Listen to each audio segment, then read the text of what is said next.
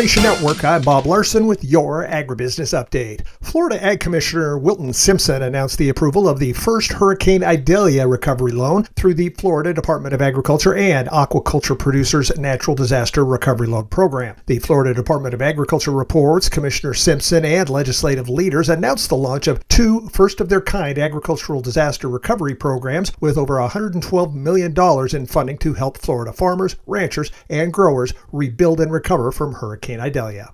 And according to the National Chicken Council's 2024 Wing Report, Americans will devour 1.45 billion wings while watching Kansas City and San Francisco battle in the Super Bowl. Compared to last year, this year's projection is flat, with USDA reporting chicken production levels down slightly and wing stocks in cold storage down 13% in November. Retail fresh chicken wing prices are down approximately 5%, and frozen wing prices are down 11%.